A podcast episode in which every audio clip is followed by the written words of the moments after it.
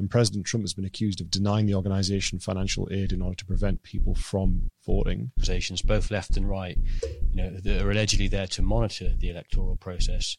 You know, in many ways, they're actually intimidating voters who want to physically attend those locations as well. Then see separate armed groups going there and facing off with each other and the potential for an escalation at those polling stations. It's what impact does a split office between individuals who support BLM, individuals who can't be bothered uh, because they like the status quo, and individuals who are against what the movement's done or what Antifa is doing. What impact can that have within a business? I think if it's a Trump win, what we're going to see is an increase in action and violence up to the inauguration day, seeing potentially rioting and looting. And we can't rule out a high profile terrorist attack, some sort of um, person on the lunatic fringe of the left actually going out and trying to actually conduct some sort of terrorism incident. So, straight off the bat, what do we think? Is there going to be another civil war in the US?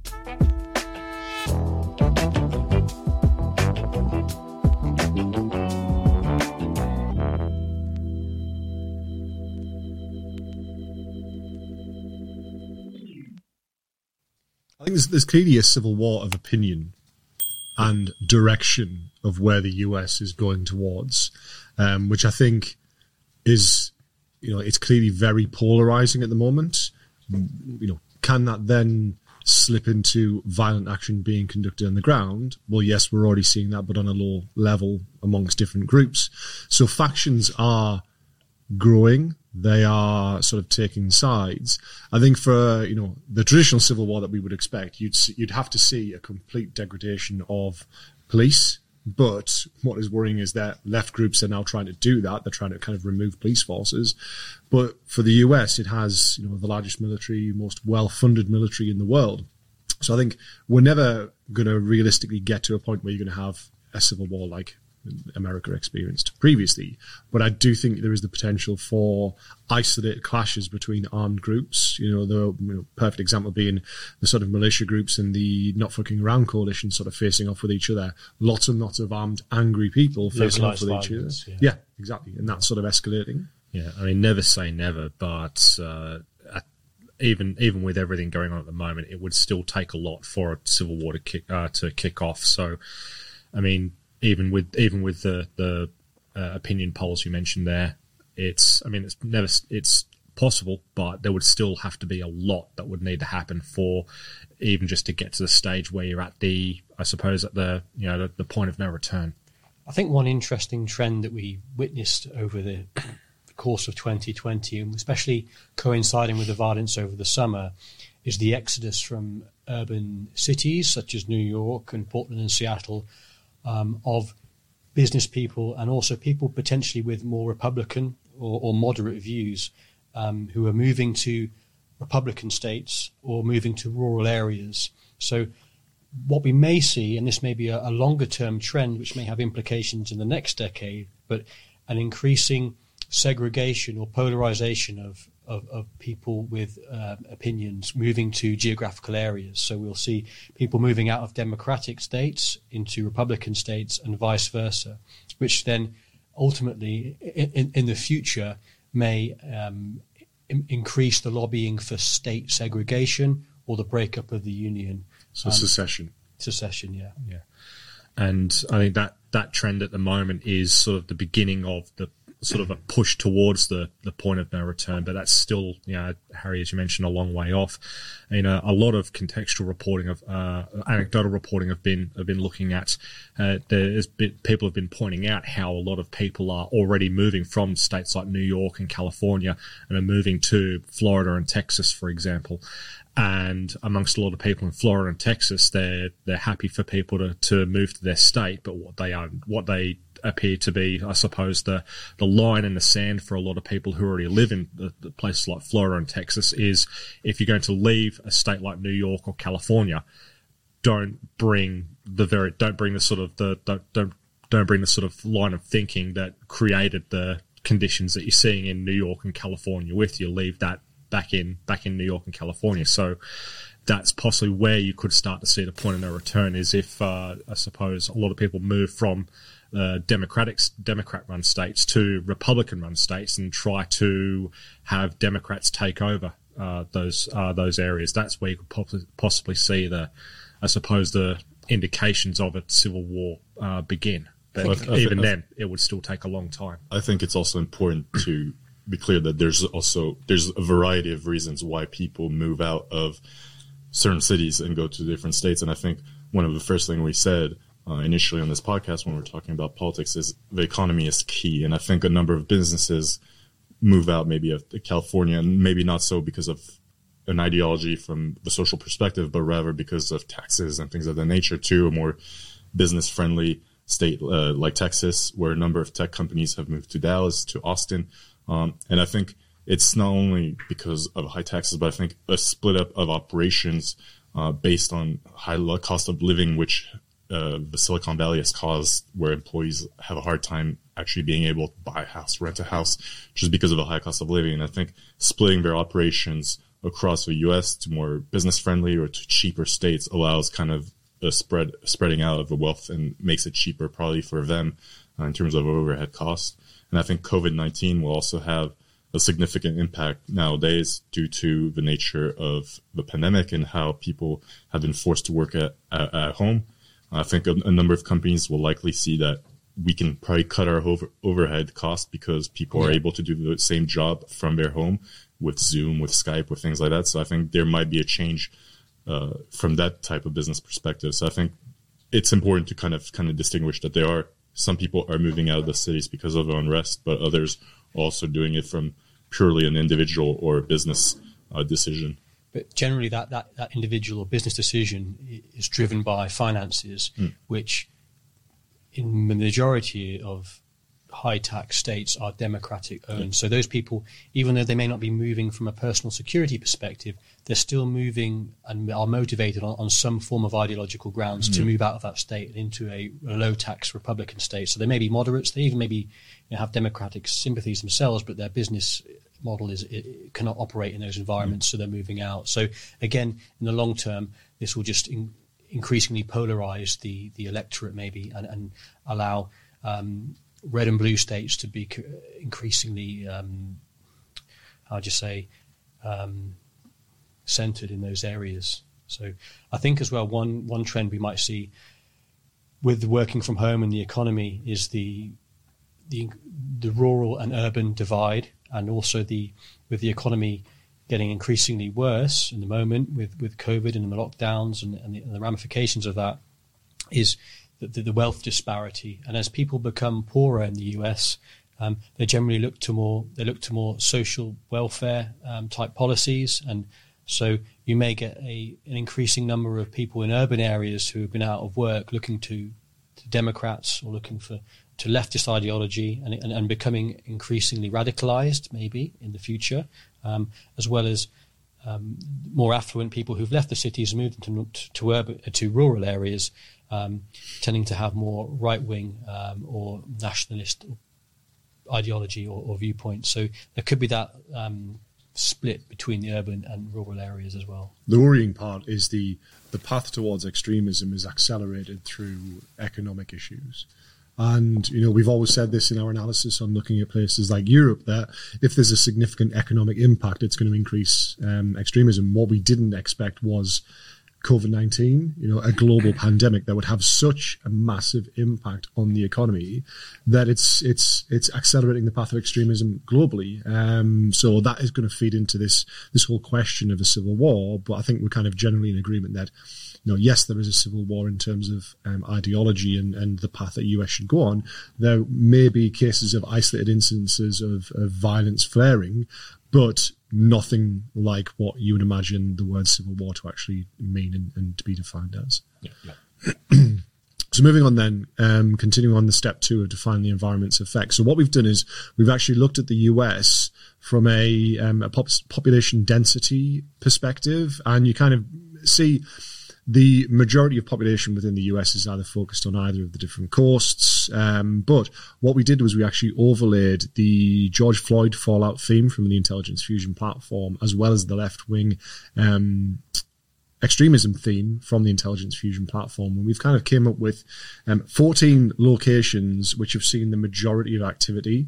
Um, you know we haven't really factored the right in because the right are more um, issue based rather than location based so they will actually attend locations where the left are and the left are actually conducting activities and try to antagonize them or do counter protests so the 14 locations that we've come up with are Seattle and Portland, as well as San Francisco, Los Angeles, Denver, Minneapolis, Chicago, Detroit, Louisville, Atlanta, Richmond, Philadelphia, New York, and Washington, D.C., you know, being the, the political heart of the US. So what we've also pulled together, which you can see on your screen now, is a doctrinal template of both Antifa, and then we're going to, we've also going to show one regarding Proud Boys. Now, what doc- doctrinal templates allow us to do from an intelligence perspective is if we know that there's going to be a protest at a key location, we can see historically what the um, actions are prior to the event, what they do during the event, and kind of what sort of instance they are um, part of. So, kind of just breaking this down. So, top left, generally from an Antifa perspective, you know, they will start um, events of theirs that they start and they attend will begin about 8 p.m. and probably go on to about 2 to 3 a.m. Sort of actions prior to the event, you're looking at things like intelligence of targets and adversaries. Um, you know, they'll do training, they'll do weapons training, they'll do uh, martial arts training, um, also planning is conducted on encrypted messaging sites like Telegram, and you also mentioned Signal as well. Matt, um, weapons and equipment prepared, so you know they come with things like slingshots, they come with Molotov cocktails, and even cases of where you know caches have been set of items ready to be used as part of that event. From a cyber perspective, we've seen things like doxing of targets, so you know we've seen police officers actually um, had their details released of their home locations, hacking, um, intelligence operations, even um, you know part of, of Antifa's um, method is is to um, attempt to sort of ridicule people who oppose them. You know, they, they make out and, and say, you know, Antifa is just an idea. You know, we're not an organisation.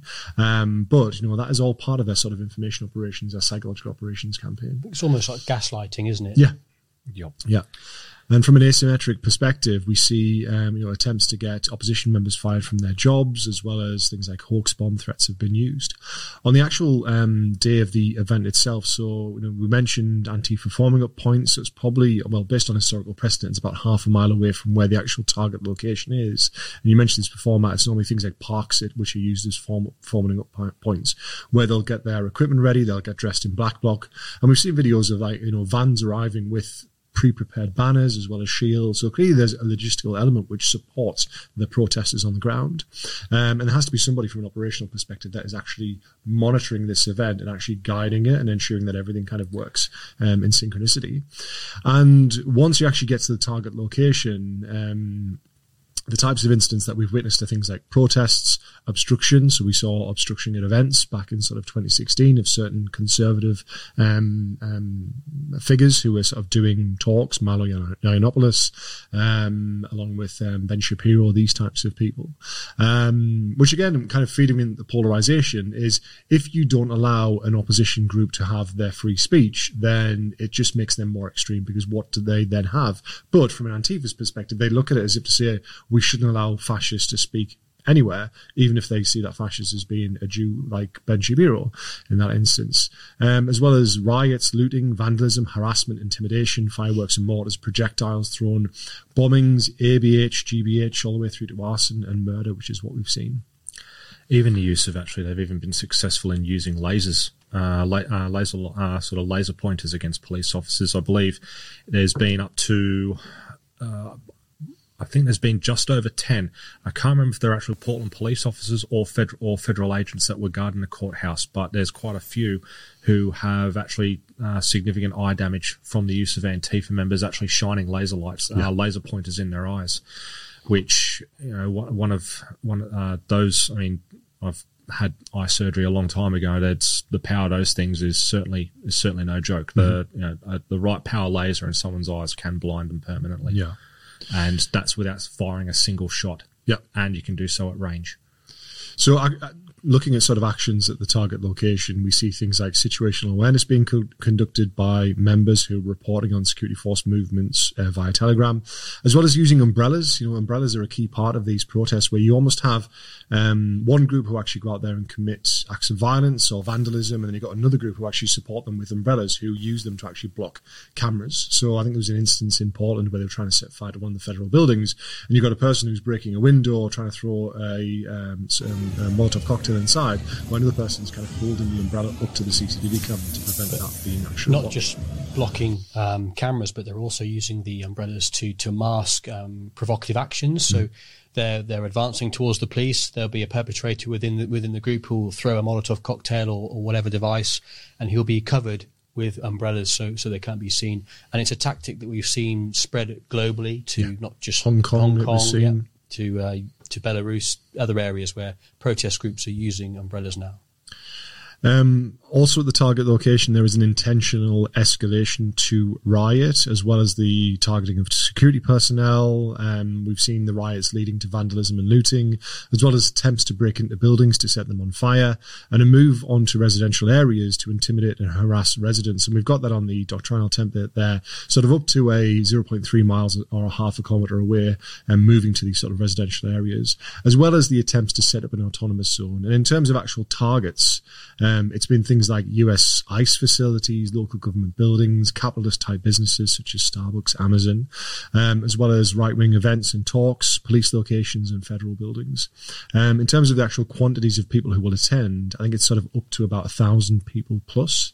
Um, so for us, from an intelligence perspective, and looking at the US elections, this allows us to actually look at this and say, right, we kind of know doctrinally how they're actually going to operate on the ground.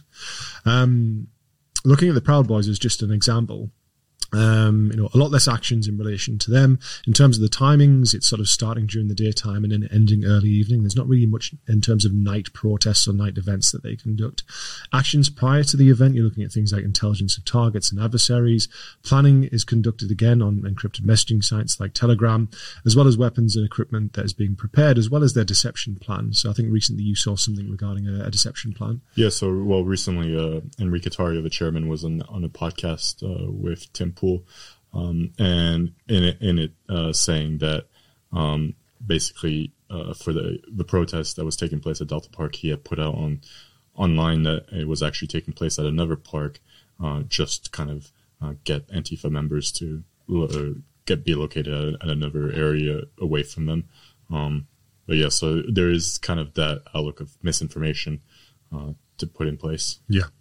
Um, in terms of the Proud Boys, again, forming up points is, is in places like parks. Again, they they will have vehicles that will arrive with banners as well as equipment that's being dropped off. So they have logistical teams supporting them as well. Similar in terms of sort of um, distances to actually get to the target location. But for them, from a target location, one, it's either conducting their own events, which are based on protests regarding things like free speech or anti anti Antifa protests, or um, attending left wing events in order to antagonize them. Um, and then actions on the target locations, they will either conduct speeches, they'll confront adversary groups, as well as attempt to antagonize groups, so they conduct violence.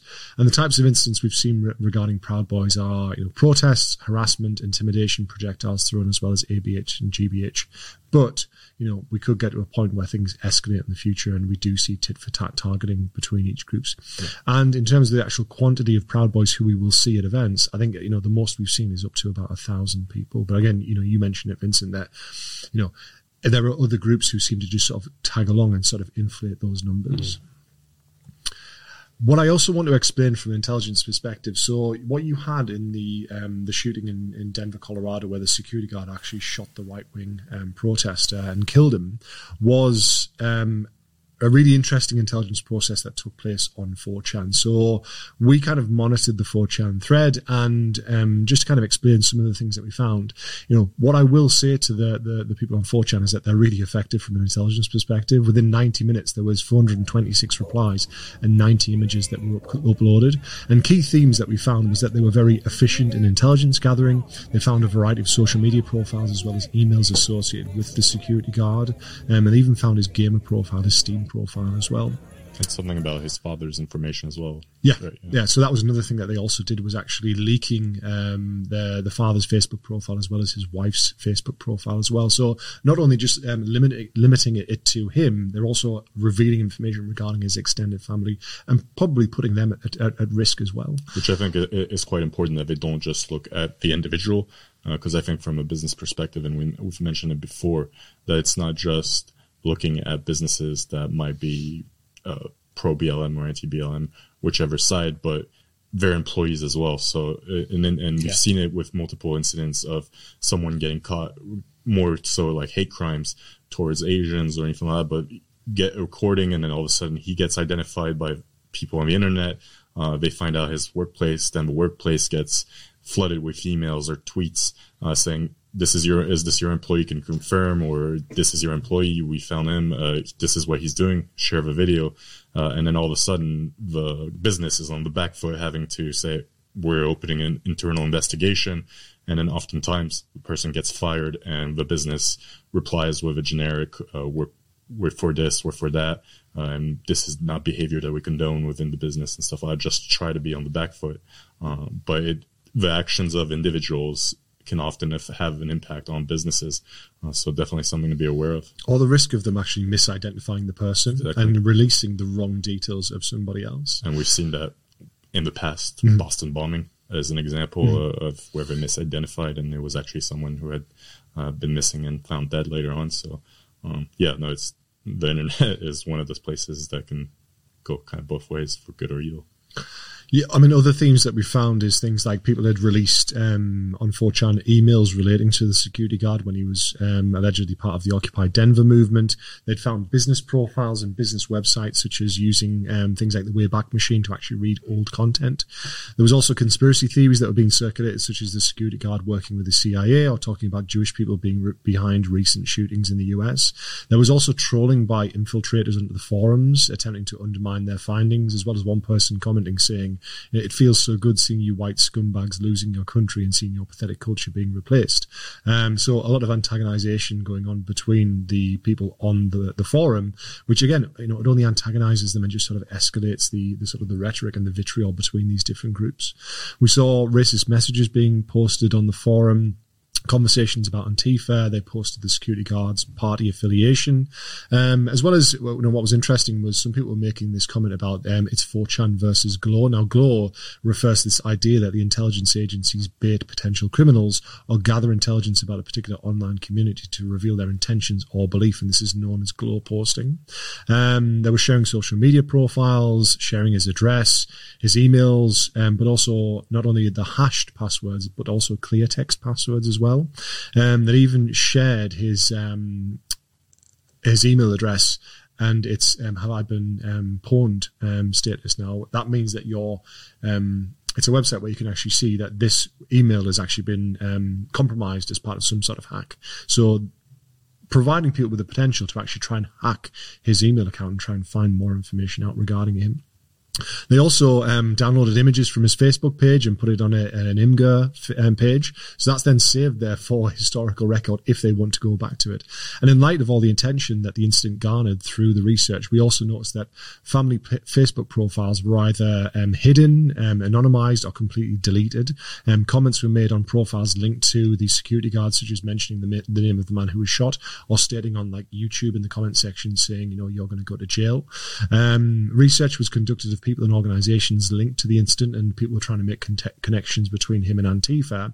And then finally, although there was lots of circumstantial evidence linking the security guard to um, Ward's having left wing leanings, um, there was nothing that was confirmed to actually suggest that he was a member of Antifa. However, across social media, he was labeled as being Antifa.